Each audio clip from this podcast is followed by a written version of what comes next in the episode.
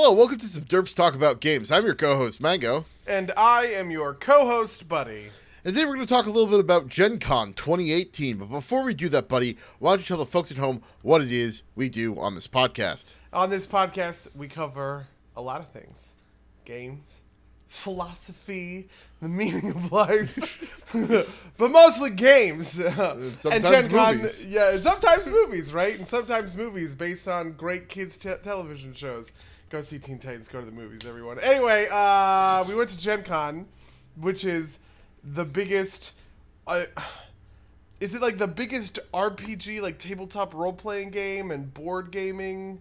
It's definitely the biggest kind of like, well, tabletop gaming being in the umbrella over like board gaming and war gaming and miniatures gaming and pen and paper gaming. It's Okay. definitely the biggest one in the country. I think it's the biggest one in the world, but I'm not positive on that. Okay. Uh, yeah, so we've been going to Gen Con for four years. Is this the fourth year for me? The the fifth year for you?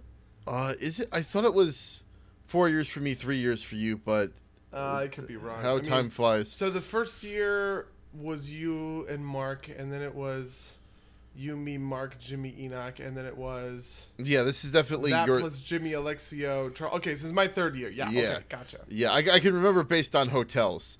Because the first year was me and Mark by the airport in some hotel that I just like found a week before we went. Second year was that nice hotel with the pool, um, where we were like uh, in like the one room because there were only five of us, um, but still far away. The second one uh, last year was uh, was the two rooms that were adjacent, um, and that felt more aggravating for whatever reason, um, even though it was also nice. I felt like we just, you know, we're growing up and we're less willing to tolerate those kinds of things. It's a lot easier. I don't know, like I- I, I I think I, I guess I think of myself more as like an adult these days, and so like the idea that I'm gonna do this like college living scran like scrunch a bazillion people into a room for Yeah. like you know to save however much money. It's like I'm actually pretty okay blowing a fair amount of cash to make sure that I'm not like dying of sleep deprivation. Yeah, I feel that. Um, but uh, my my thoughts were that we would go um, top to bottom. Uh, maybe not spend too much time on the pre-con stuff because that's specific to us. But I do think there's some interesting things to touch on there. Man, yeah, there's actually a lot that I want to talk about in pre-con. I Yeah. like. Um, but like you know, that's not going to be like that. Like I, th- I think we should just go through it chronologically, um, and uh, see where that takes us. That sound good to you, buddy? Sure. All right. So, uh, first thing is Sunday. We uh, we fly in at various times. Um, you flew the red eye. I want to know how you felt about how that affected your general conduct. Like th- this is not like a right. Like the the first year, Mark and I did a red eye, but we did it on Wednesday to Thursday, and it basically killed our Thursday. But you had like the whole week to catch up. Plus, you already have like a, a, different sleep schedule. Yeah, How I mean, uh, I, I had to kill my. I had to really like flip my sleep schedule back to front, um, because you know, so I go to work at 9 p.m. and get up and get out of work at 6 a.m. Pacific time, right? Um, and by those kinds of numbers, right? Uh, that's mid. That's me being up midnight to 9 a.m. Uh, Eastern time. Uh, I, I had to completely rewrite that sleep schedule. So the way that I chose to do that was my Friday. Um, I stayed up all day Saturday, and my flight was Saturday night. Um, I stayed up all day Saturday, and then I took the flight, and then I slept for maybe like two hours total on the plane. Um, we had originally we had a flight from LA to Indianapolis, but then they bumped us because there just wasn't enough there just like weren't enough people to fill out that flight, so they changed our flight from LA to Chicago, um, and then uh, a smaller layover in Chicago, and then bumping us down to Indianapolis, where we got in at like 9 a.m. or something. Um, then I went to the movies, and I was like super sleep deprived, and I watched all of Mission Impossible, Mission Impossible Fallout. Uh, and then I went to Teen Titans Go to the Movies again, and I fell asleep in the movie theater. And then I got up, and me and Warren went to the went to the uh, the Airbnb. So I was like working on some pretty hardcore sleep deprivation, um, right at the top of the con. Uh, and for those of you who don't know what pre-con means, um, essentially, like the group of us all decided that we were going to get together before the con in order to play, you know, like RPGs and card games and board games and stuff like that, like and like hang out as a group outside of the context of the con. Um, because we that was something we wanted to do last year, but like we also wanted to get as much like as many con games and you know time on the floor and everything in, um, and so we just decided you know like hey why don't we take a couple extra days just to hang out with each other so that you know during the con when we're splitting up to do games all the time, um, you know that doesn't feel quite as bad if that makes sense. Yeah. um, yeah. Uh, And we stayed in a very nice Airbnb. I'm not going to tell you all where it is because we want to get it for next year. Yeah, but, we're trying to lock that shit down. Okay. um, but uh, uh, you know, Airbnb is definitely a viable option for Gen Con.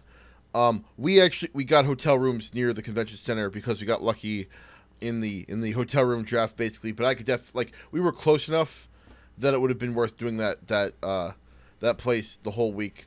Um, our original place was not that close, um, so that probably wouldn't have worked out as well. Um, uh, Indiana changed its Airbnb laws such that towns can't ban them, but homeowners associations can. Um, and so uh, we've been pretty. Uh, we, we got we got the short end of the stick in that we got kicked out of original place, but we got a cheaper place that was closer, um, and it was very nice. So um, definitely check out Airbnbs if you can. My flight was during the day. Um, not much really to say about it. Uh, it was a fine flight. It's you know not, nothing. I nothing to write home about in any particular sense. Um, what did we do that first night? We played Secret Hitler a bunch, right? Okay, yeah. So Secret Hitler is a board game, I guess. Yeah, that's probably There's like put it. kind of a board.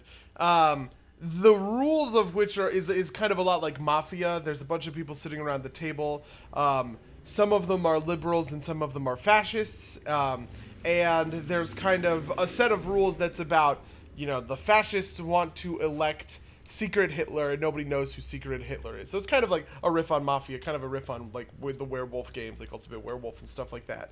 Um, but there's but there's like more to it because you're trying to like pass laws and stuff like that. And I like Secret Hitler quite a bit, both from like a gameplay standpoint and from kind of a like like games as art standpoint. Like I think Secret Hitler has like a very fascinating political message. Um, and so yeah, that was that was a big win for me. I really liked Secret Hitler. Playing it was a lot of fun. Yeah, um, it was kind of mentally exhausting. Um, uh, my my kind of favorite fact is like that first night we played like four or five games, and the fascist won every game except for the game where Buddy and I were convinced that the other one was a fascist. Turns out neither of us was. Yeah, we were like that, that loudly is actually a denouncing. pattern the- that repeated itself the next day. Yeah. Because you and I played a game where I was convinced you were a fascist and you were convinced that I was a fascist, and the liberals ended up winning, uh, winning up that game too. I feel like we went like three for four, right? Like liberals lost three times, fascists won four times. on that first night. Yeah, it was e- it was either it was either four or five games total. I, I forget which, but the Liberals only won one. Yeah, I feel like it is very hard for the liberals to win that game. You know, it is uh, it is really stacked against them um, in a lot of ways, so- such that like kind of every time that that it happens, I'm like, this is a fucking miracle. Yeah, um it's I so in previous times where I've played the game, it has felt less uh cut and dry um or less less difficult. I don't know, maybe it's just a composition of people, maybe it's just like a greater willingness to like throw accusations or um maybe to be more generous, it's it's a greater it it is an evaluation of shrewdness at a higher level, right? Like um to anticipate like like uh, double and triple traps uh, among our group of players rather than a group of like I, I feel like if you play with a group of random people there's like maybe an expectation that those people aren't going to be as clever because they haven't thought about it as much but us as people who think about how to play games a lot right? Um, i think we expect like more complex strategies even if even if they're not there so like it's like well he said he's not a fascist but that's just what a not a fat that's just what a fascist would say Yeah. and the way he's suggesting certain things is leads me to believe you know and uh, there was a lot of that happening I feel like I feel like I got uh, I got the short end of that stick quite a bit, especially because I had a hard time making, you know. So so I kept I kept using the phrase "explore the possibility space." Yeah. Which is to say that like I was trying to keep track of everything that I possibly could, notice everything that I possibly could, right? So that it could be kind of like brought in later, if that like if that makes sense. Where like if someone's turn one play is mildly suspicious, I wanted to get that like down and on the record. I didn't want to like not say something, but that also reads like an accusation, right? Like Yeah. one of the games where I looked like a big fascist was because right out of the gate I called out Nick's behavior as being shady because he was he, he had like bad logic to back up a point or something and I was like wait what? Like that logic just is really shitty like and I feel like he's a fascist and he's trying to like pull the wool over our eyes or something like that. But the, but there's not a lot of space between like making an accusation and just kind of like noting something for the record. Because if you ever try and note something for the record it feels like you're saying well this person's a fucking fascist. Like Yeah. you're at the top of their lungs. I, I I also think that part of that too is is is is again in the vein of like you know super deep strategies like that's also like a planting a seed of doubt for later in the round. So if we do take it at your face value maybe that's actually you just trying to get us to start to doubt nick early so that when you need to pull your master stroke we're, we're primed for it but we're all like kind of hypersensitive to that and th- th- that kind of thing right? Yeah yeah yeah yeah yeah. Um, funnily enough, I think one of the stronger strategies for our group in particular um, is to just stay quiet because I think people tend to notice like unusual quietness a little bit less. Um, unless it's like one, like I feel like if you or I were particularly quiet, it might go noticed. Yeah, Um, there were a couple of times when I noticed somebody being very quiet, and that kind of pegged uh, them as a fascist to me. But it was a it was a rare thing. I feel like that would be a very successful strategy. Yeah. Um, also, successful strategy is to not be Mark, um, because uh, uh, you know he, he's the type of guy who plays like kind of pseudo like like with with a lot of like disruption in hand, and so it's hard to tell what his true motives are, which is good when he's a fascist, but bad when he's a liberal because no one ever trusts him. It's very frustrating to deal with because it's also kind of it- it- like there's a feeling that like I guess he's not taking the game seriously or something kind of along those lines, and it almost like taints it in a way. Do you know what I mean? Yeah, and, and I, I don't think that he's not taking the game seriously, um, or maybe he's not, but like, yeah, um, but like, it's a weird strategy because it pays off. It, like, I think it does pay off, but like not very often, right? Like, it's games where he's a fascist, and like, pe- people have been convinced that there are like potentially two other people that also could be fascists. So like maybe he's just being Mark. Um, and like I, th- I think I've seen all the games I've played with him because I've played with him separate from this too. That it's paid off maybe like once or twice total. Um, um, and just kind of the confusion that that shows, I think, is also value for valuable for fascists. It's just terrible for liberals. Uh, and uh, I don't know. I think it's not a strategy I would employ, but it's an interesting one nonetheless. nonetheless over kind of the long term. Um, did you say want to say anything else about Secret Hitler? Um, um uh, no. All right. I also think uh, one more thing.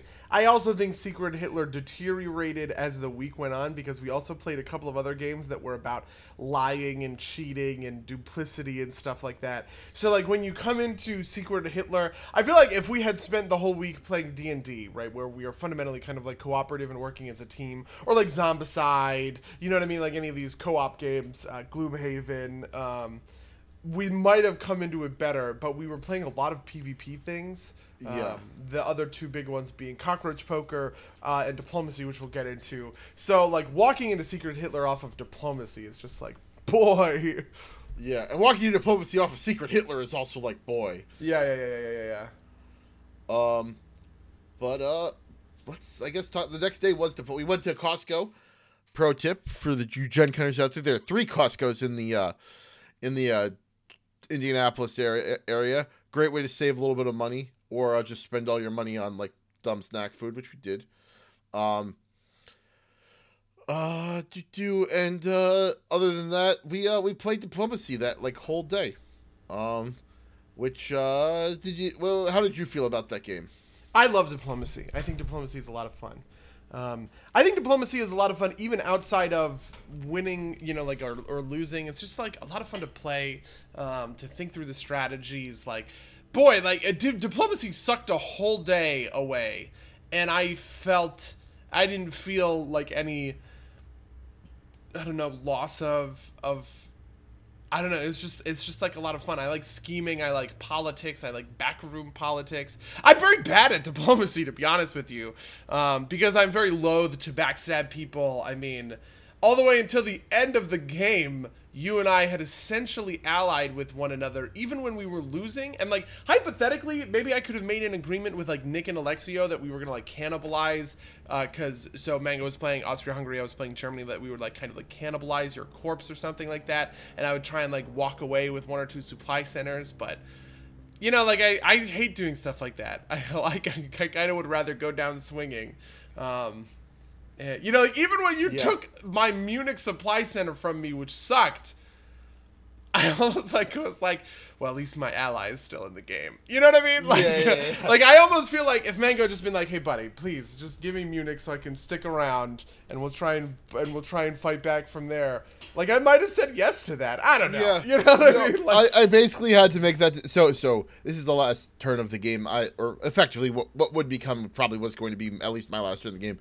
I didn't have time to discuss it. I just kind of went for it because I just wanted to make sure I was in the game for another turn, um, rather than anything else. I figured it would be minimally harmful to you, um, and I figured you could just take it back from me. It wouldn't be a big deal. But you know, it's kind of like like that last turn madness stuff, um, which we'll talk about more about last turn madness in uh, Yeah, a- A, little later.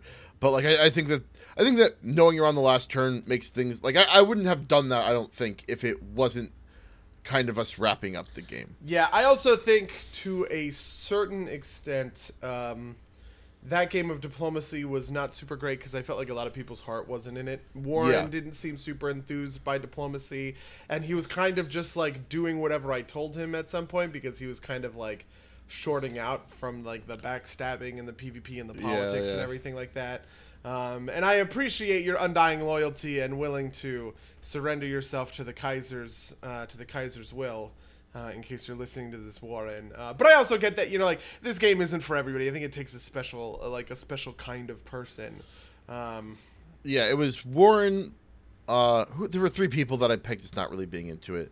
Um, Mark, Warren, Mark, and uh, who would the third person be? Zhao, Alexio, Uh, Nick. oh no, uh, I think maybe I was thinking of X. Um, oh yeah, yeah. Because yeah. like X didn't want to play. yeah, Yeah, of, sure, of sure. our nine people that we had available to play. yeah, Um, like or Ale- of I our mean, eight people that we had available. I, to play. I was at war with Alexia like the whole time basically, Yeah. and Alexia was a pretty good sport. Yeah. Um, yeah. No, about, I, I about everything.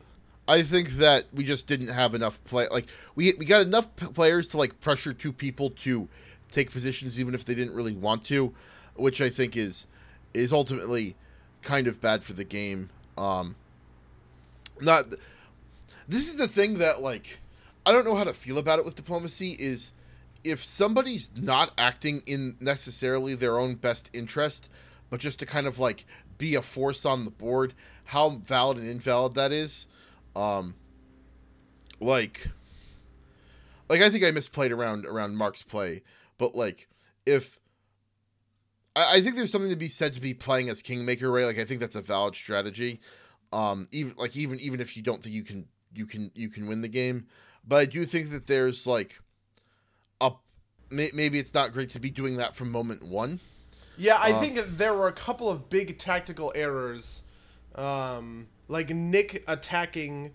So so early, like early in the game, uh, me, Nick, and Warren kind of agreed to split up Scandinavia. I got Denmark, Warren got Norway, Nick got Sweden. And as part of Nick's backstab of you, he attacked Norway. And I think it would have been better for Nick to not attack Norway and just focus on attacking you, and then trying to cut a deal to prevent me and Warren from coming to your aid. Do you know what yeah. I mean? Yeah, no, they, like- absolutely. yeah, and I I also think that prolonging the I think that prolonging the stalemate in the Balkans was probably not a great. I, I feel like if you had chosen either Nick or Zhao to kind of fight against the other, um, instead of constantly making that a stalemate, Nick wouldn't have been forced um, into Yeah. like kind of forced into action. I uh, I should have either encouraged him to attack in the north yeah, um, or um, just dealt with with with Zhao. I was I was basically trying to keep that stalemate until I took out Mark.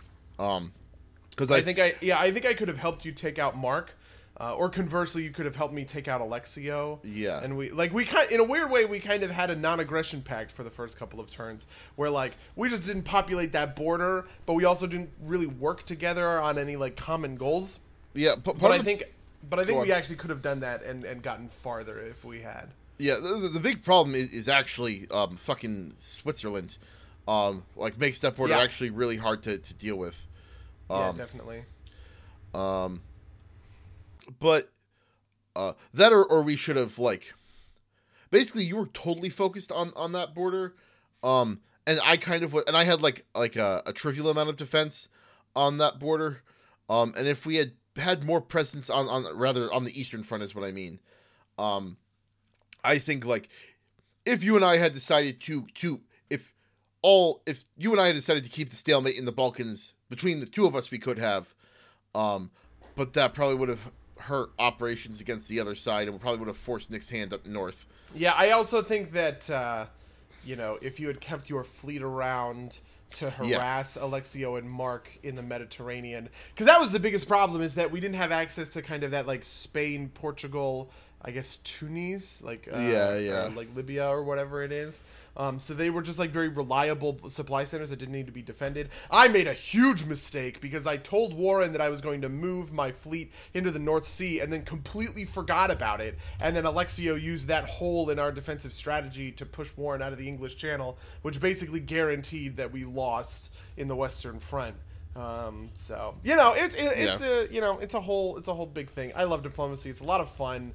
Um, even if you don't like end up winning or whatever, just like wheeling and dealing, it's just Oh, yeah. be I ab- enjoyable for me. I I absolutely love it as well. Um uh so what what should we talk about kind of next in the slot. what we did the, the the Uh, ram that night for dinner, right? yeah, yeah, yeah, yeah. All right, let, us talk about that because it is themed, right? It is it is Gen Mm-hmm. Con themed. Um, this is not not just the events; it's also kind of like the life. Um, did we do anything the previous nights? We went to Japanese. right, that Japanese place. That's uh, that's. You know, it's actually you know it's actually kind of funny. Well, I, I guess we'll talk about this more around like Fogo or whatever. Uh, but I actually kind of think that Gen my Gen Con diet may have fixed a health problem that I'd been experiencing in a weird way. It was funny. I was talking with Rachel about it um, because because uh, so Gen Con food like you know you're eating out a lot and it's Yeah. these like big heavy places downtown. It's a lot of fried food, it's a lot of greasy food and stuff like that. And I was pretty cognizant of that. Um, but I was also surrounded by other carnivores and like Rachel's a vegetarian, so I, I'm used to not eating tons and tons of meat, uh, right? Like on a on a normal basis. And I was dealing with this thing where like every once in a while I would get like I would get like weird heart palpitations for like no reason for like two or three minutes. Um, and then it all of a sudden went away as soon as I like went to Gen- Gen Con for a couple of days. Um, I think like on Thursday it was like gone or whatever. And I think it, and Rachel and I talked about it a little bit and we we looked it up and it might just be because I haven't been eating very much meat or something. Good old And, like, American red meat. And I need protein and fucking amino acids and shit. Yeah, that that I, I could believe that like you're missing some vitamin or something, but um, let, let's talk briefly about uh, about those places. The Japanese place I thought was all right. I didn't think it was anything special. I thought it was a little bit pricey for what it was. Um, but we're I'm also used to living in San Francisco where that food is a little bit more common. Yeah. Um, I'd say, I think it's called Mikado was the name of the place. Um, it wasn't bad, and if you're you've got a hankering for Japanese food, I think you could do much worse. I think it was good mostly as a point of contrast. Um, I mean, I, I have the benefit of living in Los Angeles and, like, you know, like the next neighborhood over is a pretty heavy Japanese immigrant town. And so I'm used to getting, like, really fresh and authentic, like, ramen places or tempura or kind of like whatever. Um, and I wouldn't consider it in that same kind of like caliber. Like Yeah, I guess no, I I would say it's very like Americanized, right? And it's like a sushi place and stuff like that. Um, but it was very nice going to some place that wasn't just like burgers and fries. I that I felt kind of suffocated a lot by some of those options as the week went on. And I was just like, Jesus Christ, I just want to eat anything else What- besides that. You didn't want to eat at Chick Fil A for the 18th time? Yeah, we ate at Chick Fil A so much. Uh, I will. Um, I guess we should get to Chick Fil A when we get to it. But Mikado, all right. Um, I wouldn't say it wasn't. It was. It felt inauthentic. Um, although you did get like teriyaki I got, I got, ta- ribeye, I got teriyaki. Yeah, I got uh, steak teriyaki or whatever. which I feel like is like I I got the tonkatsu, which was. It wasn't the greatest tonkatsu I've ever had, but it was good. Um, and I couldn't speak. I can't speak to the sushi, but they definitely they definitely had Americanized options for the sushi. Yeah, I'm not a huge fan of sushi in general. Um, I don't know, but this also is part of me like, I you know like I lived in Japan. My stepmother's Japanese, um, so I have like a probably different understanding of like, because I kind of almost want places to be more specialized than that. I guess I don't know like Yeah. I Oh, want it to be like a ramen shop. I want it to be a sushi place. I want it to be, you know, izakaya, right? Like something like it, and and so in a way I, I guess I don't really think of Japanese places as like, oh, this is this is my favorite Japanese restaurant, right? Like it's this is my favorite, you know, whatever Sushi else, shop, right? yeah, Like yeah. Sushi or izakaya or ramen. Um, or something like that, and so this kind of being like a grab bag or whatever, you know, it is what it is. Okay, I, I I I feel that. Um, but uh, that's Mikado. If you're craving Japanese food, you could do worse. Um, uh, Rams, uh, or the Ram rather. It's a Gen Con staple. Um, it every year does themed food. Um, it's also got like a. I think the beer is like it's like a brewery. Like I think the beer that they have there is uh, their own. The beer was pretty decent. I know that you can't speak to that, but uh, you know, I had their porter. I think it was. It was pretty all right. Um, but the uh, the food, I, I'm not gonna lie. I, I was like, I thought it was like all right. Didn't think it was great. Thought it, Oof. Uh, Ram. I liked Ram ish. Oh no, I liked Ram quite a bit. I think actually, because that's where I got like the veggie burger. The yeah, well, you got an the- Impossible Burger, right? Yeah, Like, yeah, yeah. is- I, I got I got a, a special, you know, meatless meat substitute burger because I like those in general. I was actually really pissed because I specifically only ate half of it because I wanted to keep some for later for like the next day for like lunch or something, and then I forgot it at the fucking restaurant. Lol. Um, but uh, yeah, because we went to a couple of those sorts of like tavern sort of places, and I Yeah. think Ram was probably my favorite of the group of them. Like Scotty's, boy, I'm so sorry, Scotty's. Like I know you guys have like dye and everything like that, but Scotty's was gross. Oh, really? Yeah, it's just you know super heavy and completely. Did you? When did you eat there? Uh, I ate there the night of Fogo. Uh, I went there with Warren, and we ate a little bit of stuff, uh, and then we went to Fogo. Oh, okay. Um, well, that's an interesting choice. um, but we'll get to that in a second. Yeah, I just thought the burger was very mediocre. Um, I probably wouldn't have thought that if I didn't have a real burger. Um, I thought the appetizers were all right, but nothing special. Um, certainly not worth like a long wait. But you know, I wouldn't. I didn't mind going there like before the con. Yeah, yeah, yeah, definitely, definitely. Um, next day was uh, next day we went to uh, the game store that was right nearby. Um, it's called Good Games. I found out recently they're actually an Australian chain, whose uh, I think its only branches in Indianapolis in the, in the United States. Oh my god, that makes so much sense. Yeah, that's why the Australian game was on fucking display. yeah, because I was yeah, because there was an Australian game on display that I wanted to play, or I'm sorry that we we almost demoed it. Me and Yeah. Warren did, but then we ran out of time. Um, but yeah, there was uh, what happened? What was there? It's a great game shop. I recommend it to anybody who's local to the area or anybody who wants to maybe like beat the craziness of the exhibition hall. I, I didn't go there during the actual con, um, but before it was it was you know not super packed. It had Gloomhaven, which apparently has been sold out everywhere online. Um, so that was neat. Um, and the guys there were super helpful. We asked them for a game that we could play with eight people, and they gave us Cockroach Poker, which we, we loved. Um, and then we also picked up Red Dragon in Red Tavern, Red Dragon Tavern. Um, Yeah, Red Dragon Inn is a um, Red Dragon Inn is a game that Warren and I have played a whole bunch from some friends of ours because it's like it, we were looking for kind of like they, what do they call them beer and pretzels games. Yeah, yeah, that's that's, that's the way that uh that the, the the guy described it at least. Yeah, yeah. So we were looking for uh, we were looking for a certain subset of uh, of those, and Red Dragon Inn, you everybody gets like a deck of cards, um, and the deck is personalized for like a character and like their way to play. And there's a couple of different ways that you can win the game, right? Like you can just beat the shit out of somebody else. Um, you can get somebody else drunk, so like if their health or I'm sorry, if their alcohol content passes their their HP, um, they pass out. Uh, you can bankrupt them by taking all of their coins, um, and uh, you know it's just it's it's just like a fun it's a fun game to go around the table with. Um, Yeah, I'm, So- I'm actually a super huge fan of kind of so, so the mechanic is essentially you pick a deck and you get uh, and they're kind of independent of each other. You don't excuse me, you don't really need the uh uh like you could sell all the decks separately theoretically. And I think there are a couple of expansions of just characters that are separate decks. Um I actually really like that mechanic. It, it's kind of like halfway between a trading card game and uh or collectible card game as they're now known and uh and like a, a regular board game because you can kind of like you you could imagine a model of this game where everybody just buys their favorite deck and brings it to play. Um, I, I think I think it's a really neat game model. Um, yeah, uh, I thought it was a lot of fun too. I was expecting a little bit more difference in the decks. Um, they seem to be more like like I was expecting them to be maybe like 50-50 the same, but they felt more like 80-20 the same, like 80% the same, 20% different.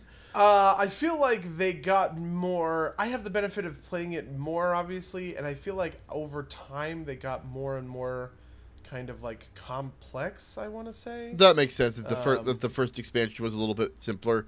Yeah, yeah, like the first because it was the first movie and the first expansion uh, that were pretty straightforward. I mean, the first game. Yeah, yeah, yeah. For like the the the base game. Yeah, then the yeah. first expansion is what I mean to say. You, you called it the first movie, and Oh, whoops. um, amusing. But uh, besides that, there was also uh, cockroach poker, which we spent a lot of time playing actually. Yeah, Cockroach Poker is kind of like the MVP in, in a certain Yeah. sort of sense. And then that's kind of why I want to give such a big shout out to Good Games, um, just because it was. It, Yeah, because we walked in there and we asked the guy. We were like, "Hey, listen, we've got you know eight guys in an Airbnb. We're waiting for Gen Con to start. Right? To like, what would you recommend to pass the time?" And he immediately was like, "Go, go get." You know, get cockroach poker, and he ran us through how it played. It's a very simple game. It's a deck of sixty-four cards, eight each of eight different animals. Um, insects, bugs, vermin generally. yeah, yeah, yeah. And and the whole mechanic of the game essentially boils down to I have a hand of cards. I take one of the cards and I place it face down and I pass it to someone and I say this is a rat, right? Um, and and that person then guesses or accurately reads, I guess if you want to be charitable, whether or not I'm telling the truth and if they are correct, they get the card or if they are correct, I get the card. If I am or if I was able to stump them, they get the card and the person who collects four cards of a suit, right? So four rats loses, right? And you just play play until one person loses. Um, but it just, it's you know it was just like fun and lively and everybody like starts laughing. Um, there was like moments and memes that came out of it, like Ohana means scorpion. I don't know what that was, but it came out of it. Uh, but the big one was your decision to play like seven cards out of your hand in a row, passing it to the same person every time, saying, "This is a rat," until you lost the game. Do you want to No, no, no. by? I, I, I, I did not lose on this is a rat. I got it on my last card. I got X to, to, to guess wrong, and uh, I, I did lose that game, but it wasn't in that moment. Okay. Um, So you sacrificed the majority of your hand in order to gamble that X was not that X was going to miss the last in your hand. well, I was hoping that he would miss it earlier. okay. Um, um, basically, I ran out of rats. I just started throwing them at him and calling, saying this is a rat. Um, funnily enough, in like my, I've played it with a couple other like uh, like when I came home, I played it with my my uh, roommate, friend of the cash, Charles, and uh, some other people. Um, and that strategy is like eventually, I think it just comes out at some point, um, as like a th- like you know, how long you take it, I think is uh, is is variable. Um, but I I'm inspired by uh, legendary game designer and uh, and and fighting games player David Sirlin, who talks about how he won. I don't know if it was an entire tournament or just like a, a kind of like a, a late stage game. Um, basically, he was playing a character whose matchup with another character was poor, and the only really effective move was, uh, I believe, like a a, a, a, low a low sweep. Um, and he he's uh, the way he puts it is like, you know, I can only use it so many times, right? Because otherwise people are gonna expect I can't just keep using the same uh the same move. Um, but when you get to a high level of level of play, maybe you can, right? He's like, I used it like four times in a row. And surely I wouldn't use it a fifth time in a row, but I did, and it worked. And surely I wouldn't use it a sixth time, and apparently he ended up using it like 12 or 13 times um to win the match. And people are just like, it's not, you know, like who would use this another like eight times in a row or whatever, right? Um, and obviously it doesn't work as well in this situation because uh, he was moder- he was winning in bits every time he did it, whereas I just kept losing. Um, but um, I think there's a bit of sunk cost fallacy in there as well. Uh, but uh, I don't know. I had fun with it at least. Uh, I thought I it's it's not the the greatest strategy, obviously, but it's it's fun. Um, uh, something else I will point out. My actually favorite moment with this is you you had gone to this is on Saturday night. You had gone to sleep. Uh, we kind of took our extra beers downstairs, just started playing, um, and uh, we got to a point like we, we were discussing like a game where like the primary mechanic would be gaslighting, and I was like, this that would be horrifying, but it gave me an idea. So I passed a card to Alexio and said, "This is a chestnut." I will point out that chestnut is not a card in the deck, right? I was doing it mostly as a joke and expecting him to just like say no it's not and flip it up and give it back to me and we could all have a laugh about it but he just kind of stares at me for like 10 seconds and then he picks up the card and passes it instead of like calling me out on it. And, like everybody at the table just like lost their minds laughing. It's just i don't know. Great moments with that game. Uh, a lot of mind games a lot of fun. Um, but you know I, I highly recommend cockroach poker. Is relatively cheap. It's a small card game so you can take it with you anywhere. Um, I almost wish it was in like a in a regular card box. That way, I could put it in my pocket easier. Yeah, Uh, yeah, yeah. I feel It, that. it's in a slightly larger box, I guess, for like display purposes. But uh, uh you know, uh, very excellent, very excellent game. Um, uh, that kind of brings us, I think, to the end of precon. Um, oh, there's I think one other thing to mention, um, and that's that we watched Mission Impossible One. And oh my uh, god! I swear to God, if you bring up, Yeah, um, uh, as as will happen when you have no furs in the room, a dumb argument happened, and it's whether or not the screwdriver that gets used in uh, Mission Impossible One uh, is mag is a magnetic screwdriver one, like essentially is is a screwdriver like was the screw unscrewed by magnetic means, um, and two what was it at least a catcher that was a magnet, um, and it's clearly a magnet, and no one is here to argue against me otherwise, uh, and so I'm gonna leave it at that. Before I uh, mean, the catcher was obviously a magnet. The screwdriver was not. I mean, whatever. Who cares? Yeah, no, no, no. Um, like I, I, I, I will, I will concede that the screwdriver was, it was probably not a magnet, or I think it was still supposed to be, but I will concede that it is very plausibly not a, uh, not a, a magnet, uh, a screwdriver that, or a, a rotating magnet that, um, that unscrewed the screw, um, which is what I thought it was supposed to be. Um, Okay. Um, the only thing I would say that I'm disappointed with about Precon is that we didn't watch Fateful Findings. Oh no, you're right. I forgot. Oh my god, I completely forgot about that. Yeah. Yeah. Crap. Um, yeah. Well, there's always next year. Yeah. uh, yeah. Definitely. Um. All right, so that's that was pre-con. Um. Uh. Oh. Um. Some things that we should point out because the next day we got up, we got out of Airbnb. Um. We went over to the hotels, and uh, I just kind of you you went to the game store. You could talk about your experience with that. yeah. So I went to the game store and I played Zombicide, which is a very fun game. Um, I know. So you don't like co-op board games. no. Uh, um, not typically. Uh, but I did, uh, and I typically, well, I don't really know if I typically do or don't. I haven't really played all that many of them. Um, but I did end up, um, uh, I did end up playing a co-op board game called Zombicide, which was really well done, to be honest with you. It was really challenging, but we won, and it felt like a very earned victory. Um, to a certain extent, when, like on co-op board games, I find that like things become a little kind of like rote because you figure out like the mechanics or whatever. But boy, Zombicide is like built to punish the shit out of you. You know, like if things will really snowball against you. Um, and that was definitely like happening, and we really only won because of some like good RNG in our favor. Uh, but there was also a lot of like good strategy that we were kind of like working through as a team. So yeah, I don't know, it's just like it felt really good. Zombicide Black Plague, I think is what it was called. Um, Yeah. because the traditional zombicide is like modern era with like guns and stuff like that but black plague is during uh, like fantasy times so like i was playing a wizard and shit um, so so yeah Yeah, that's that sounds neat. I have played I have played Modern Zombicide. Um, I thought it was all right, but it, like as you said, I'm not a huge fan of cooperative games. Um, I didn't do much during that time except check up on emails. There's nothing much for me to say about that. Um, uh, you went to the you went to the stink how was that Uh, the stink was all right. Um, I pro- again, uh, were one of my goals for this Gen Con was to engage more with the community, and I largely failed at that. Um, Zhao and I just kind of uh, friend of the podcast and PR mastermind Zhao, um, walked around uh, the convention center, or not the this like convention hall. Um, and uh, it was it was it was it was just like a big room in the Union Station, um, and they gave away some free stuff.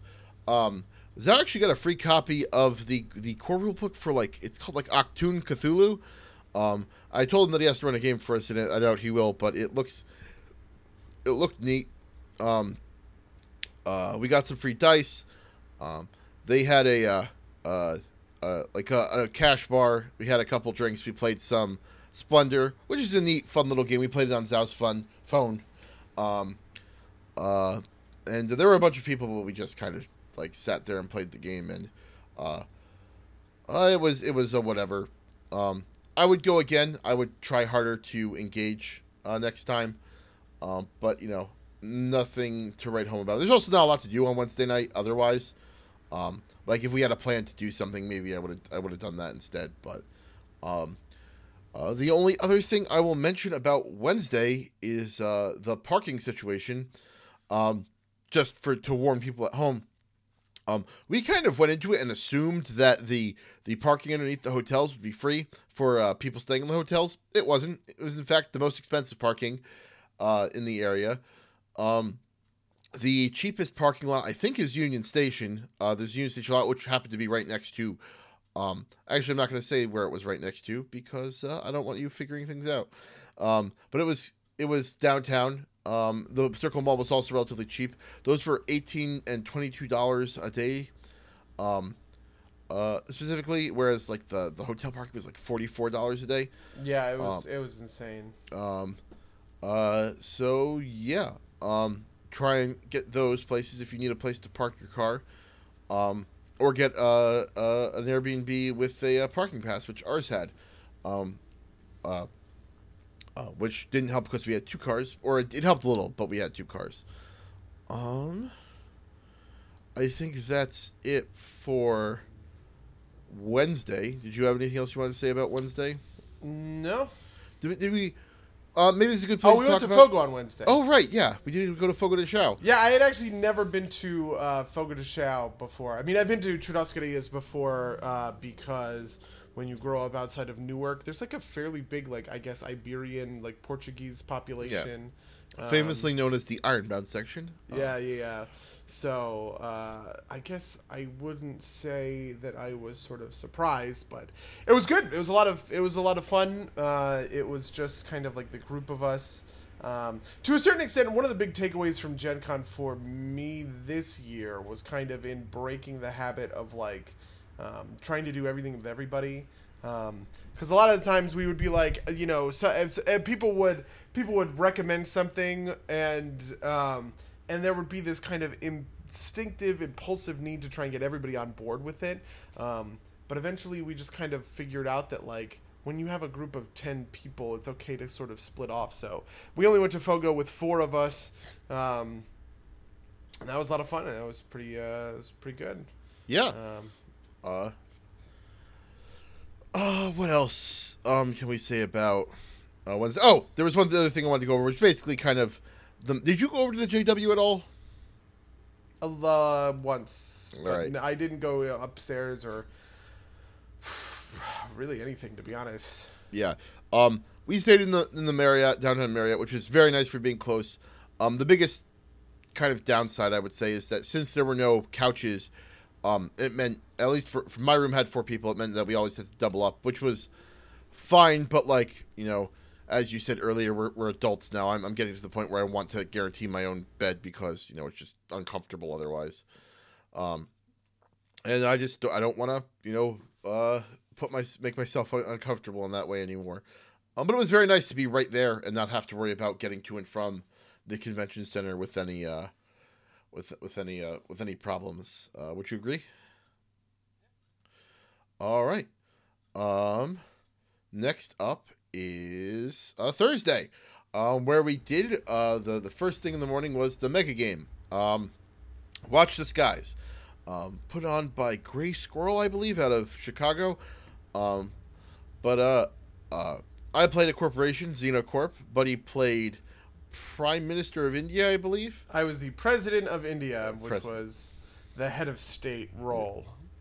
Um, and uh, uh, we our other group was playing uh, Japan, and uh, there were a bunch of other countries, a couple other corporations, and some media stuff. Uh, I feel like we're gonna have a bit to say about this. So why, why don't you start us off, buddy? So the bit, so uh, every year in Gen Con, we've kind of dedicated ourselves to some like project or whatever. Like the first year, it was all about like the playtest, the the Pathfinder like special playtest, special design workshop. Is that what it's called?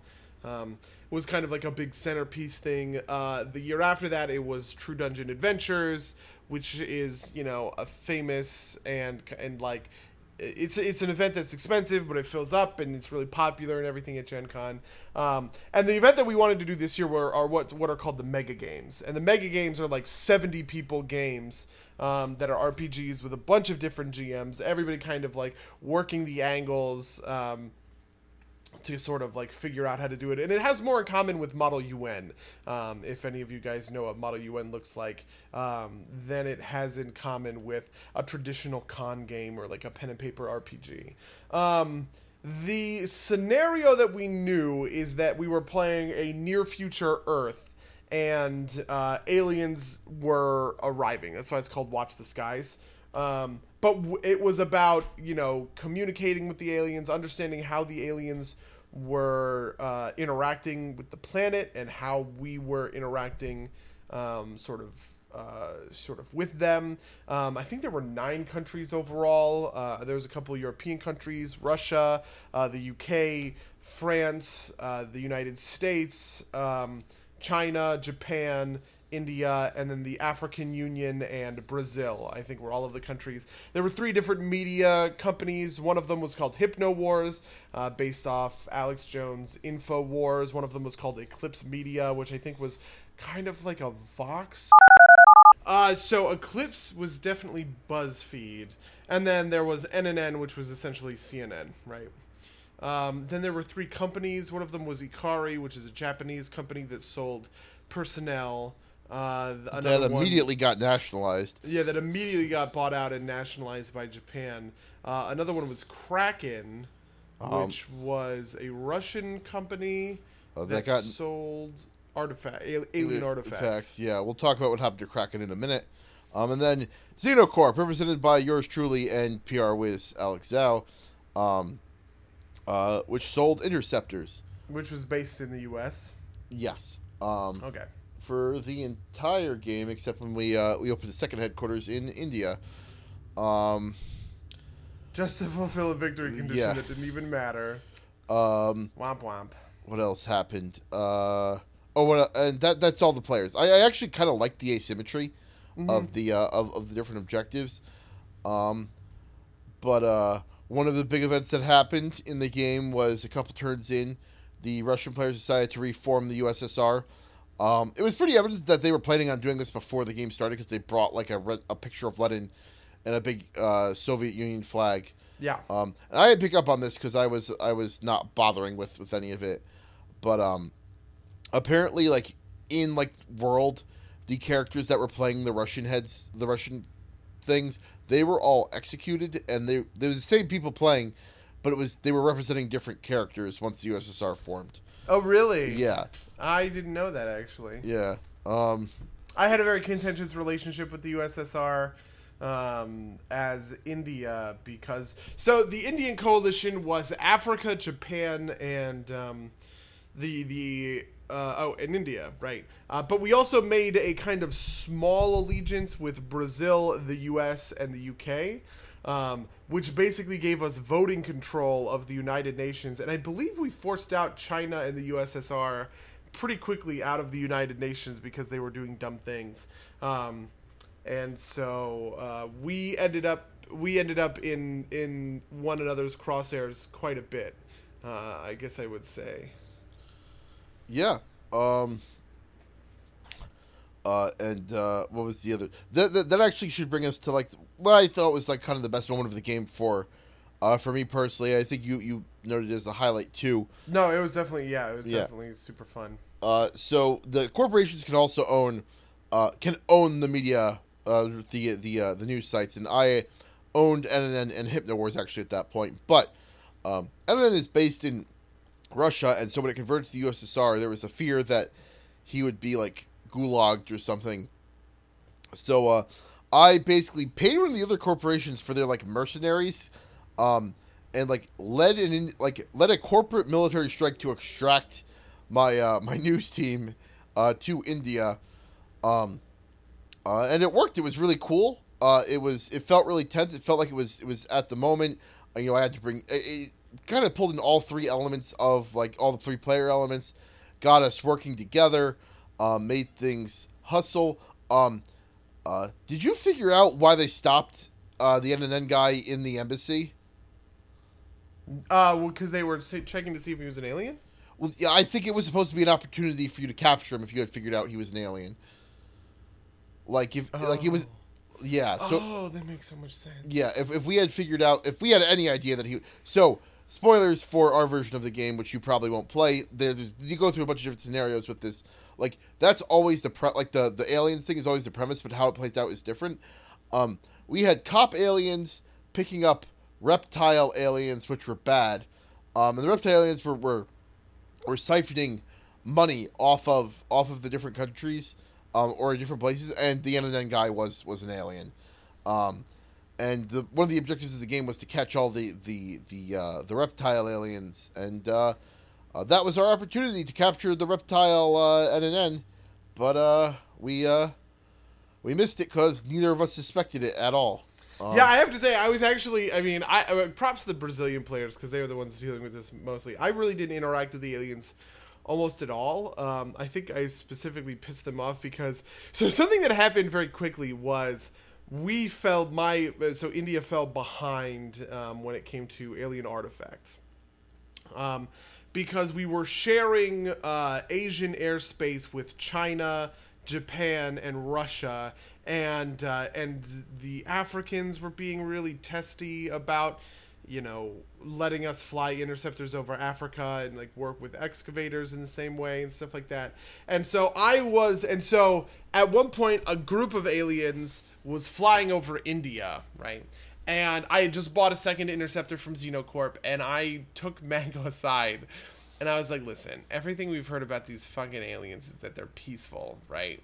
But I really want some alien artifacts, and if we shoot down the flying saucer here, we can excavate and get alien artifacts from that. You, meaning Xenocorp, um, want there to be a war with the aliens so that you can sell Z- so that you can sell interceptors to people, right? yeah, Like and the there are other the- various military upgrades. yeah, yeah. Like the more that like these things are, uh, the more that the aliens are kind of like accepted, and we deal with them peacefully and diplomatically, like the less Xenocorp profits. So I was able to convince Mango to fund our or like half of our uh, interceptors um, for the round, and then you gave us a bunch of free like flight upgrades, um, like experience point upgrades for our for our fighter pilots and stuff like that, because we just really wanted to shoot down this this uh, interceptor because nothing had been shot down yet. Um, and then it ended up being and then we found out the next round that it was like it was a not like a ruse but it was a misidentified like spy drone or something like that, and I was super fucking pissed. yeah, um, Like to, to kind of get in, into it. Like I thought the game was a lot of fun, but I think that so something I found out through the uh, through their Discord um, was that the corporations weren't always going to be a thing. They found like a controller at the last minute. By the way, the corporation's controller, super nice guy. His name was Tony. Shout outs to him. Um, if he ever happens to listen to this podcast, but it was he, he did a great job. But um, I think because of that, the corp the corporations felt really kind of like poorly integrated. Um, and like essentially there was no demand for any of our any of our stuff. Like uh, the three of us, um, we all kind of complained about or like we we talked among ourselves that no one was really buying our stuff. Um, because the the scenario wasn't really positioned to take deep advantage of it. Especially, I felt that Xenocorp was really really hurt because there's no reason for anybody to buy interceptors or military upgrades at a certain point. Yeah, yeah, yeah, um, absolutely. I I really was hoping that we were going to get um, we were going to get into combat with the aliens uh, because it really looked like they were shady. I was pretty I was pretty sure that they were shady. Um, but yeah, um, another thing is that I felt like I was really disconnected from the main plot because I wasn't really brought in a lot, and that might have been a consequence of the other two companies being nationalized. So like they were brought in just kind of by their own nature. Um, whereas I was just kind of like, hey, hey, hey, buy Xenocorp, and everybody was like, why? We well because part of you know because the aliens were siphoning off everybody's money. France was like, we really like to buy some of your stuff, but uh, we don't have any money. Um, because we're spending it all on like tech, and it turns out their scientists are just literally throwing their money in a hole, uh, where for the reptile aliens. Um, and like everybody else is like, uh, maybe we don't really need anything else.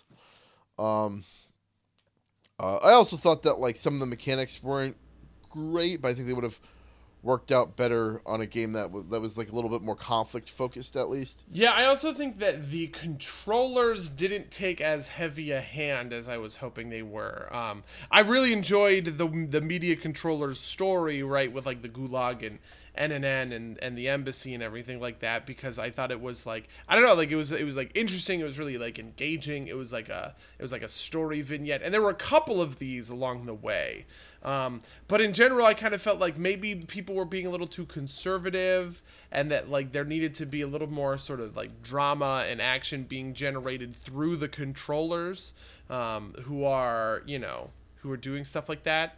Um, yeah. I don't know. Like, to a certain extent, I think that like that stuff should come from the players, and the players definitely did generate plenty of drama, you know, like on their own, right? Like I had a very pissy relationship with uh, Africa at a certain point because I made a I made like kind of a good faith effort. It's,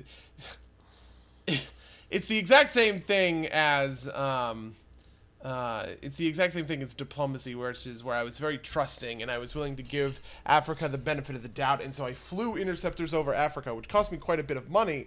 Um, and they promised me uh, technology, and then they kept waffling and kept waffling, and I never got like the tech. Um, and eventually, I just gave up on it um, because you know they they had the interceptors, you know, like they had the interceptors for a round that was crucial. Um, but then like the interceptors didn't end up doing anything, so it was kind of like whatever. And so I felt very like burned by that kind of you know like by that kind of like behavior. Um, but also at the same time, you know like there was a whole thing about Uzbekistan, which was allied with the United States. Um, and the the USSR was trying to take over Uzbekistan, and the and um, the United States asked us to put in um, troops to defend against uh, a USSR attack, and we did. So we put in troops. I think Brazil put in troops. Uh, the U.S. put in troops, and, and Japan put in troops. Um, and the uh, the that that was like that was like an instance where a lot of like like a crisis kind of arose just out of the players you know, like just out of like the players doing stuff. But the USSR kept coming to me and he was like, pull your troops out. You know, like you don't want to be in there. And I was like, listen, my troops are in there at the behest of the United States commander. When he, when I get the word from him that he's pulling his people out, that's when I'll pull my people out. And I feel as though like that staunch, you know, like I like being like a staunch, loyal ally to people, um, but I don't know that they necessarily uh, reciprocate necessarily. Yeah, no, I I, I thought the political aspects and like that kind of thing was was really fun. Um, like I said, I wish that the corporation had been a little bit more involved, a little bit better integrated. But Yeah. I thought. I also want to give a quick good. shout out to my team. Like one of the cool things about being head of state is that you cannot go to the different tables. I can't go to the United Nations. I'm not allowed to look at the battle map. Um, I'm not allowed to go to the science map or whatever. Um, and uh, so I was relying quite a bit on my team members to go out, get information, come back to the table, report in, sort of thing. And you know, like I could go and I could have a meeting with somebody on the floor, sort of thing. But I was not supposed to be looking at you know where the aliens were and stuff and and, and stuff like that. Um, and I want to give a quick shout out to my boy Eugene, who was my deputy head of state, who can go everywhere and has the authority to like make deals and stuff like that. Um, and he was just so good. Uh, he was a real go getter, I guess, when it came to. Um, when it came to the game and getting uh, uh, and getting the best sort of deals for India, um, out of it that he could. Man, I I, I just had a lot of fun. I uh, I'm very excited to do another mega game next year. I don't know that I could ever do more than one, um, just because they are in, incredibly draining Yeah, um, and also expensive. and also expensive. True, true. Uh, but I'm hoping that we can get a big group together to go do Sengoku or uh, really any of the other ones. Yeah, I would even do the same one again if it if it was timed right. right? Yeah, to be honest with you, I was actually I, I had that exact same conversation with Charles. I was like, honestly, dude, hell yeah, I would do another one of those. Yeah. Um. Uh. Uh. But that was Watch the Skies. I think Yeah. we do we do have to start moving on to the other stuff. Um. You did Con of Cons. I didn't. I went to sleep instead. Um. How was Con of Cons? Uh, Con of Cons was very cool. So 7C is one of the big standout, you know, uh, explosion games that that that we always engage with when it comes to. Um, when it, when it comes to Gen Con. We've played 7C every year since the first year. Uh, the first year was a lot of fun. Last year was a lot of fun. This year was still fun, but it was hampered uh, for a couple of reasons. One, the guy, the GM, was not super great. Because we did it on the first night, we did it on Thursday night. Um, I don't think that he had a lot of experience with the system, and I don't think he had a lot of experience with the game. Uh, and one of the things that's nice about playing a little bit later in the week is that a lot of the times these GMs have been running the same game over and over again, and so they've fallen into something of a groove with it, um, and they are good at you know doing you know like get, getting getting the storytelling across. This is something that I think w- played in the favor of uh, Luchador Way of the Mask, for instance. Um, the uh, the Con of Cons guy, yeah, he I I had a better mastery of Seven C than he did. Um, for instance, the big thing that he screwed up, I think, was um, there's a whole part where we got into a duel with another character. Um, and the duelist rules say that at the top of a round you can spend a hero point to enter into kind of like dueling mode, right? And then you start spending your raises to do slashes and parries and shit like that. Um, he read that as every time you want to do a slash or a parry, you need to spend a hero point, which was just insanely impossible to do. Um, the duel also kind of removed any and all agency from the rest of us. The, the basic outline of the story is that um, first we were defending a Chinese city from Mongol hordes, right? Then the Mongols came in, and the uh, the Mongol empress was kind of like, "You guys fought with honor, serve me or die." Um, I kept trying to convince people to serve her, but we actually got railroaded um, into getting put in prison, right? And then you're given a choice where either you break out of prison with the help of a guy in order to like uh, lead a like a small strike force rebellion that allows you to kill the kill the empress with poison, or you um, uh, or you go face the Empress the next day um, and you duel her greatest champion. And if you win the duel, you'll like attain enough honor that she can't execute you and she has to, you know, let you go, sort of thing, right? Um, and I was fighting very hard to do the other one of those. Uh, I was fighting very hard to do the insurrection um, and the and the poisoning, uh, just because I knew the duel was only going to be one person, right? And it wasn't going to be interesting. Um, because nobody else was in the fight. It's, it's literally a duel, um, and that and that exact thing happened, right? Like we got into dueling. Enoch was playing the Japanese samurai who had the duelist ability, um, and the rest of us were just like kind of working the crowd um, with not a lot of you know, just not a lot of uh, success or interesting sort of stuff happening. Uh, I was able to eventually convince the Empress to call off the duel, which became this huge big thing. And then the GM started improvising, and he kind of brought it back in the improvisation section where we were chasing down um, this one guy, right? Um, and I, I, I commandeered a rickshaw, and then I set the rickshaw on fire. Um, really at the end of the day i think this was a good you know like a, a, a cool game and a good system sort of um, ruined by inexperience when it comes to like the gm with the system with the game and everything like that um, and definitely i'm excited to see what the um, god what is it called Khitai? Uh, Khitai, yeah, I, I'm excited to see what the Khitai source book for 7C has to offer because it seemed like as though there was like a lot of really cool stuff going on. Yeah. So Uh, that- just to be clear, Khitai is is technically a, a an independent game as well. It's not just a book on top of Seventh Sea. That's true. Yeah, I mean the the, the, the name of the traits themselves have, have been changed. Um, I can't remember what the what the traits are normally, like wits and panache and stuff like that. But um, the traits in Khitai are like joy, honor, respect, right? So stuff like that, which was very cool. Yeah. Awesome. Um, if you had nothing else, uh, we'll move along to uh, the next day. You went to Cthulhu Tech, and I did Orc. Um, I'll go first. Orc is a, a fun type of the guy described as a beer and pretzels type game. Um, relatively open ended. Um, one of the devs was our GM. It was it was a lot of fun.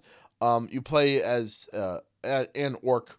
Um, with uh with like orcs are basically good at one thing um and kind of whatever at others um you roll different sized dice to see how uh how well you do um based on like your stats um it's the guy described it as being various levels of crunchy as you want to like you can put a battle map in if you want we did not play with one we just kind of played theater of the mind um it's very tongue in cheek. Like my orc was good at at uh at smashing stuff, uh, um, but like you can get creative with it too. Like uh, Warren's orc was great at shredding, um, and shredding is like with rollerblades. Uh, uh, Zhao's uh, or uh, Nick's orc was great at throwing rats, and Zhao's orc was great at blending in at parties and came with a party hat. Um, and basically the core mechanic is you say what you want to do. Um, you use a stat that's assigned to it and uh, you roll the dice as are appropriate to that, and you're trying to basically, um, I think it's beat a target number, um, because you get like you get like uh, orc points too to like make your rolls better or like make hits big hits, um, you know standard kind of stuff, um, and uh, what was the other part of it? Um, oh, and uh, the the cool thing is is if you're doing the thing that you're good at um, so so basically, the core con- conceit is especially against. I remember the things your Orky God Crom, um, variously cares or doesn't care about what you're doing, wants to see you succeed or wants to see you not succeed. Um, and so he'll roll kind of like sky dice d6 against you. Um, if you're not opposing like a monster or something that has their own dice pool, and if it's something you're good at, you can tempt fate, um, or you can cheat is what they call it by stealing dice from Crom, right? So if you're really good at like smash stuff like I am, every time I went to smash something, I could um like Crom would be like, you know, smashing this house is pretty hard. So it's like five or six dice. But I was like, ah, but I'm good at smashing stuff. So I took two of his D6s and got to add them to my roll against him. Um, and the, the mechanic there is that those dice stay in front of me until the GM decides that, um, like, if you're doing something relatively normal, relatively easy, you can see, like, ah, Crom's mad at you for cheating him earlier, and he can add the dice in front of me to his thing to increase tension or whatever. It's a very cool system, works back and forth. Um, uh, it was it, it's it's neat. Uh, the game was a lot of fun, very tongue in cheek. Um, uh, Nick decided that his orc that was good at throwing rats was also like an expert rat tamer and did a lot of rat taming stuff, which was really fun. Um, we basically played a horde of or a group of orcs that were um, called gunks because we didn't have our names yet. Um, you once you commit uh, once you do like a a spectacular deed, you get a name. Um, and uh, are tasked to do names with somebody had tried to come and kidnap the warlock, and we need to go figure out why that was. Um, involved like a a uh, a steampunk ish kind of town. Turns out there were lots of robot orcs. Turns out the count wanted to capture the warlock, our, our warlock, who's basically our our chief, to um to fix his hideous deformity, which was like a very minor scar in, in truly hilarious fashion. We ended up uh, killing the uh, we ended up killing the count um, and destroying all the robots and uh, going home um, and getting our names. It was a lot of fun. I would definitely recommend. I would definitely play again. Uh, how was Cthulhu Tech? Uh, Cthulhu Tech was interesting mostly because um, I was playing with one of the designers and we were, you know, sort of like working through the system as a true playtest. Um, I've never played any version of Cth- Cthulhu Tech before today. Uh, I I am very skeptical of kind of uh, Lovecraft shit, uh, especially in RPGs, because I think I've talked about this a little before on the podcast, where uh, Lovecraft is always about like the fear of kind of like insignificance and stuff for me, right? It's like there are these things, and you are like a a mote of nothingness in comparison to elder gods or whatever, and that's fundamentally at odds with the the core underlying systems uh, at the heart of most RPGs, which is that you are an exceptional hero who can do exceptional hero things. Right? You can't do a power fantasy and do Cthulhu at the same time. I always feel like. Um, at the same time, Cthulhu Tech was not super Lovecraftian in the first place. Uh, there's something about like it's like a mid-apocalypse game where humanity has low has like kind of um, consolidated itself into arcologies, like big giant city, uh, like sort of city states, um, and there's like big wasteland in between them uh, that are that's like lawless and wilderness and stuff like that and um, and over the course of the game, it was pretty straightforward. We went to a uh, we went to an arcology to track down a missing guy, part of our organization, um, and then we tracked him to a hidden, you know, corporate compound out in the wilderness. Uh, infiltrated the compound, found out that he had been vivisected, um, beat a bunch of bad guys, and then went home. Right. Um, the interesting thing about Cthulhu Tech was that the system was completely uh, being built from scratch. Um, and one of the cool, th- and, and it probably had one of the coolest things I've seen, and something I've always wanted out of an RPG, but never has quite gotten it, um, which is the ability to create like cool sort of special maneuvers and moves. Um, so they had this whole system in the back of your character sheet with things like zone of control, lethality, crowd control, range, just a bunch of other stuff like that, right?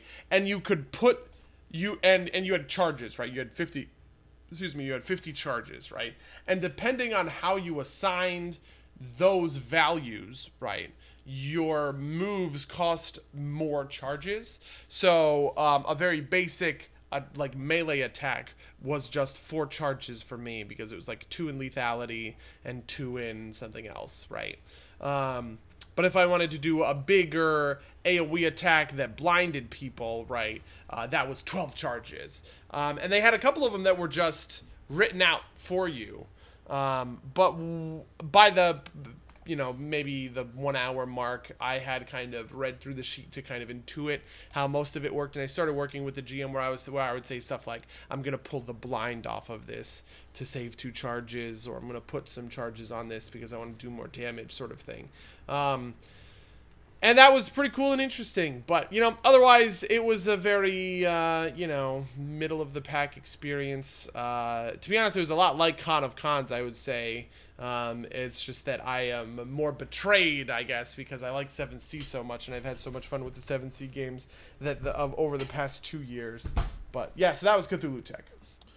Sounds sounds really neat. Um, so so it didn't really have that that uh, Lovecraftian tone then.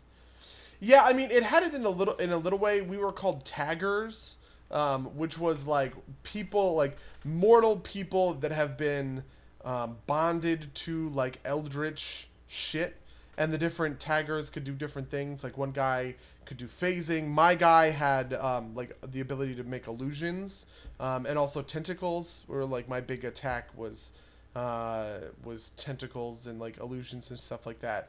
And so there was kind of like a Lovecraft element in that like you had bonded yourself with like a creature of the elder gods and stuff like that. Um, but otherwise, you know, not really anything I would call like truly Lovecraftian. Um. All right then. Uh, that's that's interesting to note then, uh, given that it's uh it's it's a game with with uh, Cthulhu in the name. Um. Yeah. So. Um. Well, that day at lunch, I did Chick Fil A. Um. Uh, it's Chick Fil A. We don't. I don't. I don't have access to one out here, so it was neat. I did Chick Fil A like two days. Really? oh, you don't have access? Wow, interesting. Yeah. I there's not there's there's not one that's that's close to San Francisco. Fair enough. Um. Uh, did you ever do anything for lunch that you wanted to talk about on Friday? Uh, all right. Um, and then that that day was Scythe. Uh, in the afternoon, right? Oh yeah, yeah, yeah, yeah. yeah. So you played Scythe, the board game. Uh, you were the one that found this game. Yeah. Uh, it was all the rage like a year or two ago, um, and I didn't have a chance to play it, so I wanted to do that. Um, and obviously there was the opportunity, so we, we went and did that. It's, I believe, so basically the, the kind of theme is like uh, Cold War era, like Eastern Europe with mechs. I believe that was just somebody did some drawings of that. Um, and somebody was like, that looks really cool. I want to make a game out of it. And that, that's kind of how this thing spawned. Um, how, how would you describe like the core concept of this game? It's kind of uh I don't know, it's like a more complicated diplomacy. It's kind of one of the best representations I think of of civilization in a board game format actually. It felt a lot like playing a game of Civ to me. I get that. Um, in terms of in terms of more kind of traditional board game things, it's kind of like Catan ish. It's like a, a, resource generator game where you also have to like build stuff up. Reminded me a little bit of Puerto Rico too, although I haven't played a ton of that game. Um, but uh, but yeah, you you, you want to get you want to give an overview? Yeah, uh, so you know the game is one of seven nations with the expansion. I think base is one of five, um, and you move across a hex map, uh, like generating resources, kind of like Catan, and then you can spend those resources on what is essentially your economy, right? Um, in order to fuel your economy, uh, your economy, build mechs, put mechs on the ground, um, and then start using those mechs to move across the map. Um, we, I, I was really pissed about this to be honest with you. Um, a bunch of people didn't show up, so we split the games. Four person one game, three person the other game. Um, and I think the game doesn't play super well with low numbers of people because it's tough to interact with an opponent who's halfway across the board. Um, and so that was uh, I like I felt like the game would have been a lot more interesting if we were up to seven people. This is kind of like diplomacy, yeah. in a lot of ways, right? Like diplomacy is not a lot of fun with four people. You know, it's much more fun when you have like a full seven and you can kind of really like bounce off of one another. Um, kind of no pun intended. Um, yeah, I don't know. Uh, yeah, it was a lot of fun. Uh, there's also a bit of a randomization element in each game, and like each nation plays slightly differently. There's a slightly different set of powers based on different characters. I was kind yeah. of sad that we didn't play with the blue character because the blue character obviously has the best miniature that I have ever seen. It's like a Russian man with a gun riding a, a muskox, and it looks amazing. Yeah. Um, although I was kind of I was happy with mine. Mine was a a woman with like a a, a falcon um, I forget what yours was. Mine was a mine was Olga and Uchanka, who was a Siberian tiger. Right, and uh, I think who was the third person you were playing with? Was it uh, Alexio? Alexio. He had a bear, I think. Yeah, yeah. Um, was he playing the? Were you playing Poland or were you playing Crimea? I was playing Crimea. He, okay, so he was playing Poland. Yeah. Um. All the different nations have like subtly different like mechs. Um. They have slightly different powers. Um. The way you build resources is a little bit randomized each time. Um, the way you take actions is very unique. Like you pick basically an action track to, to do each turn, and um, like you can either do one or both actions. Some of them have a cost. Some of them are just generators. Um, and uh, it's very neat. We didn't come into a lot of direct contact, so it was just a lot of us kind of like fighting each other to, to win faster. Um, I ended up winning that one because obviously I'm the best at games. Um, and uh, what else? Uh, um, it's interesting because the game ends when you when somebody gets six victory points, but that's not actually who wins. It's who has the most gold after you've converted own territory and stars and a couple other objectives into gold, and whoever has the most gold at the end of that Yep. wins the game, which I thought was uh, very neat. Um, uh, not much else I could say about it. I think. Um, the other thing we did on Friday was start to dig into Pathfinder 2e, um, and I think there's a lot of interesting lessons to be taken from our experience with, um, with trying to do 2e at the con, but uh, I don't know if it'll fit here. I think I'd rather talk about, um, about uh, Mask of the Luchador and uh, and uh, and 1879. Yeah, uh, we will definitely cover 2e in an upcoming episode. I Yeah. still haven't read through the entirety of the book. Neither have I. Um, we are planning on starting up a game of 2e in the not too distant future, so we'll be able to kind of like report on how it plays much better. I think. the Yeah. I, I- I think I think soon we'll do an, a theory episode based on just kind of our reading of it. Um, the thing I was interested in talking about there a little bit is um, we tried to play and it didn't go so well, and I think there's some interesting lessons to be learned there about stuff. Um, the one that I think um, that's most directly applicable to stuff we did at Gen Con is that playing with more than six players isn't great. We also had that we, we tried to do that for like our kind of fun fun times game that we did also that happened with 1879. I just think seven I think seven's like hard too many players. Um, maybe for any game, but definitely for our con game. Um, yeah, I also think that we were trying to play at the end of the week, and we were all really tired. I was definitely insanely tired, um, which you know I get a little bit loopy, I guess, when I'm sleep deprived. Yeah. So um, I think there's a lot there. Um, there, were think- there were there were a, a good number of sort of lessons learned uh, that we're going to take forward into the future. Yeah. Um, uh, the kind of like the big takeaway being, uh, don't try and learn learn a system, build a character at like advanced level, and play it all within the span of 48 hours. Um, uh, details on which we can go into later if there's interest, maybe is the best way to put that. But on Saturday, we started off the day with um, Mask of the Luchador, which I adored. How did you feel about it?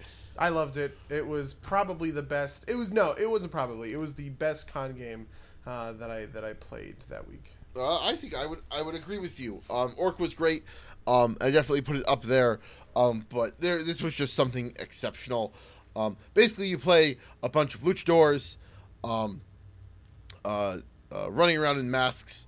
Um, I played a kind of strong man uh, who had a twin brother, who was played by our friend Nick. Uh, we were the Eviscerators. Um, Alexio played a uh, the the the Red Phoenix. No, no, it King was King King Phoenix. It was King Phoenix the and Red Scorpion, Scorpion. was Mark, and then Uh, I played Mother Mercy, who was a nun. Yeah. Um, King Phoenix was kind of like self obsessed and passed out autographed photos of himself. Uh, uh, your character, Mother Mercy, was a was the class is called the Gimmicko. Um, is a uh, very much based around her nun gimmick, and uh, uh, uh, oh, just to go back to King Phoenix for a second, it's a high flyer. It's based around jumping around high places. Although there wasn't a ton of And uh, yeah, an aerialist. yeah, an aerialist. There wasn't a ton of um, opportunity for that to shine so much um, in this game. Kind of ironic considering we were in uh, dirigibles for a lot of it. And uh, Mark's character, the Red Scorpion, was based on throws and grips and stuff like that. Um, why don't you? Uh, why don't you kind of give a summary of what happened? Because I have to run to the bathroom real quick. Uh, Um, the Way of the Luchador game. What was the story of the Way of the Luchador game? So I guess we were playing. I, I th- th- all of this is dependent on a certain like subculture that I am intimately not familiar with. Um, which is like the world of WWE and like Mexican wrestling, but apparently it's based off of these, you know, um, these movies about a guy and I like his daughter or his like sidekick or something, and they just run around and they wear masks um, the entire time, which is why it's called Luchador Way of the Mask. And the Way of the Mask actually influences the game because people will only kind of interface with you as like a professional wrestler and nobody will ever talk about you in a way that like is weirded out by the fact that you're a professional wrestler, right? Like we got invitations to go to a party and it didn't have my my real name on it; it had my character's name on it, and I kept my mask on the entire time. It was like a whole big thing. Uh, but anyway, so the story was we were in a zeppelin at a party um, for a, a supermodel industrialist, and then her brother attacked from another zeppelin um, with like guys in a wingsuit and like uh, grappling hooks, and so we fought those guys, and we like tossed them off the, and we tossed them off the zeppelin. Then we went to his zeppelin, beat up the guys on his zeppelin, and found out that he was on the first zeppelin the whole time, and returned back to the first zeppelin um, um, in order to kick the shit out of him. And uh, I want to highlight that return trip because I that it was it was particularly spectacular. Um, on the return trip, uh, Eviscerators one and two um, tie themselves like the way we we transfer between the zeppelins is we the Eviscerators who are the only people that were bad at like climbing. We tied to, ourselves to each other with like a, another piece of cable and slid down like the rope. Um, on the way back, we held the red scorpion between us as we slid down this fucking massive like this this this grappling hook in between and launched him through the window.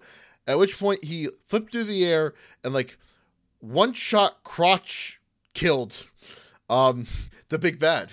Uh, which was kind of spectacular. The number of times that one of us would roll a dice and the GM would like pinch the bridge of his, bridge, bridge of his nose and be like, "Oh," you know, like just like look like this, like look look down in despair was was uh, amazing in this game.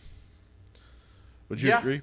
Yeah, I mean, I I had a wingsuit on and I like flew the like I flew from one zeppelin to the other, and because of the way that like aerialists work, you like the more time you spend in air, the the more you generate damage. I guess. I don't so so that's that that, that's not the air. It's it's it's it'd be if you were running too. It's the more you kind of like build up momentum, the more risk you build up. So if you miss, it's really damaging to you. But if you hit, it impacts much harder. Okay, yeah, because that's essentially what happened. Um, that first hit from the Red Scorpion knocked out the guy, and then me and King Phoenix came down from the other Zeppelin in wingsuits, um, and and killed his partner, who or didn't kill, but like knocked out his partner. Um, well, the Eviscerators yeah. attempted to convert uh, Avisa Tigre. Did you talk about Avisa Tigre while I was? Gone? I have not. I I, le- I left that for you. All right. So there was this giant white tiger that was like chained in the middle of the zeppelin on during the party, um, and uh, my brother decided that uh, the tiger should be free during this big this first confrontation. So he pulled the chain off, and uh, uh, the tiger kind of looks at us. Um, and I grabbed like a, a, party mask off the floor and put it on the tiger, um, and uh, declare it El, El or declare it uh, Avisa Tigre, um, and uh, we got it to eat someone. Uh, it was a lot of fun. So the thing I really liked about RGM was like he knew when like to embrace the ridiculousness enough so that it worked. Like everything our characters did was larger than life, but like if you kind of viewed it from like say somebody watching at home, you'd see how funny. Like he pointed out that like I put this thing on the tiger, right, but it didn't quite fit right, and like like half an eye was looking through it, and he was like, "What the fuck is this thing on my face?" Right, like I thought our GM was very good about like kind of balancing like basically balancing like how like with with wrestling. Not that I'm a huge expert on it, but like you know the world of wrestling has its own rules, but like where it rubs up against the real world, like the wrestlers basically just kind of ignore how reality isn't like isn't conforming to what it is, but we as like viewers can still see how like the like the differences there. Right. Um, if that makes sense. And I, I thought our GM was very good at, at nailing that. So I, I wanted to give props to him for that. Um, but we we we converted up like the uh, Avisa Tigre was in fact the pet of the big bad, and we managed to convince the, the tiger to to be a friend. Um, uh, did you talk about the mechanics at all? No, I didn't really, to be honest. Um, so the system's a roll under system. You have a number on your sheet, which is how good you are at something. Um, I like the system because uh, it's mostly self-sustenant, right? Like Um, you roll a d20. If you roll under your tar- under the number on your sheet, you succeed. The GM can apply penalties and bonuses as he sees fit. Um, and the more crazy stuff you do, the uh, the more he's encouraged to give you like heat points, and heat points let you re-roll dice, let you uh, um, I forget what the other uses for it are, but it basically lets you manipulate the, the dice roll, and so you're kind of encouraged to go all out because going all out will give you the resources you need to make sure that going all out succeeds. Um, and it was uh, it, I liked the way the system played it. Let us kind of like do all like the obnoxious stuff we wanted to do while still keep like adding some tension in the air. Um, if Yeah. that makes sense. Um, uh, yeah, it was it was just basically kind of like a, a uh, uh, everything I kind of wanted out of it. I would definitely play that again. I actually I bought all the source books, but I would definitely play it at Gen Con again uh, if I had the opportunity. Um, how do you feel about that? It is the it you know it is the besides the mega game, which is the highlight highlight of of this Gen Yeah. Con. Of all the RPGs we played, that one was the best. Um, the last RPG we played was 1879, which has an interesting history because it comes from so FASA Games used to own Shadowrun, right? So they had so they had Shadowrun. Then they made Earthdawn, which is like the moment when Shadowrun uh, became Shadowrun. Is that correct? No, so so what it is is is uh, if you don't know your Shadowrun lore, um, the magic comes into the world basically on the Mayan calendar cycles, um, and it goes out as well. And so Shadow, like the you remember when I'm sure everybody who's listening to this remembers whenever it was like the end of the world's coming because the Mayan calendar ended, um, or like cycled, and that's when it comes in in the modern age. But um, obviously, this is this like couple thousand year cycle to it, and so uh, it happened before as well. And before is when like the essentially Shadowrun's the seventh cycle, and uh, most of human history is this, or most of like the previous history is the sixth cycle. Earthdawn is the fifth cycle. Um, so like two like you know two cycles back, uh, if that makes sense. You follow me? Sure. Um, and so uh, FASA or somebody else bought Shadowrun, but FASA remained control retained control of Earthdawn, and so they made 1879, which is somebody forces basically the Shadowrun event to happen in 1879 instead of at the end of the cycle. Um, uh, I don't know. Uh, it seems like some of like the the the higher higher fantasy stuff, like the dragons and whatnot, they weren't at least present in our game and none of the descriptive materials. Like, and I'm sure that Dunkelzahn uh, can't come back in sh- in 1879 um, because of copyright reasons, I would guess, but I might be wrong about that. But it's basically a Victorian area slash steampunk version of Shadowrun type stuff, um, but with completely different mechanics. It's a scaling dice mechanic that you see in other games like Savage Worlds. Essentially, the better you are to skill, the the better dice you can roll on it, um, and more dice. Right, like most of our rolls were either um, 2d6, a d8, and a c6, or a 2d8 with a couple of d10s thrown in there, but it goes all the way up to like d20s with d12s and whatnot, um, which I thought was a very interesting system. Um, Yeah. you, you roll against target numbers. Um, it is much better than whatever fucking bullshit Shadowrun is, where you roll 72d6 and try and match numbers. I don't know who thought that was a good idea to, to actually do in real life.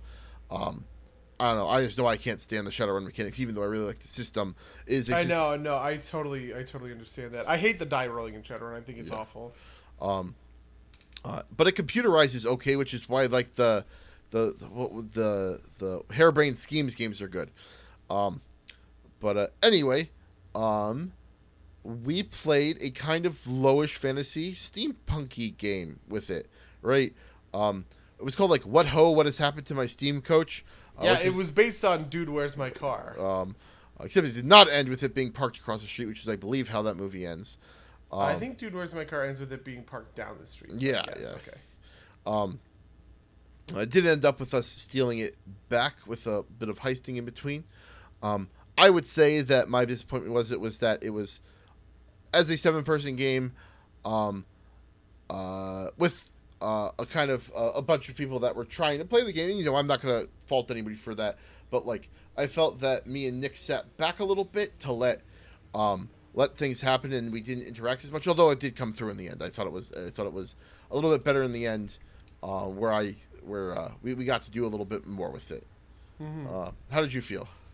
Um, I think from a mechanical standpoint, it suffers from the sort the same sorts of problems that like any kind of one of these like full world simulator games, I guess I would call them, suffer from. Um, it had a big set of very specific skills, right? But we ended we but we ended up rolling the same skills kind of over and over again. Um, and I get the sense that if I had built my own character um, with a little bit of experience in the system rather than used a pre-made, well, excuse me, I would have been able to build a much more efficient character because I wouldn't have spent stuff. There were a bunch of skills on that skill list that I quite literally never used. Um, and I think that was kind of true of everybody. Stuff like Streetwise was getting a ton of uh, of use, or like Knowledge London and stuff like that. Um, and then you had other stuff that just like wasn't getting touched at all.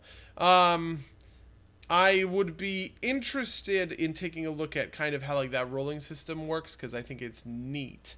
Um, I like it as sort of a, a, a replacement for modifiers because it still allows for the sort of like variance that um like even with d20s right like it's like a high variance game and so you are almost always increasing your average rolls and your ceiling right? Um, but pretty much your floor is going to stay at one or two you know like one or two uh, points anytime you like roll the dice and i think that that's kind of like interesting that like even though you are getting better and better and you're going up in the steps list right um, you're still kind of bound by the fear of rolling sort of snake eyes um, yeah.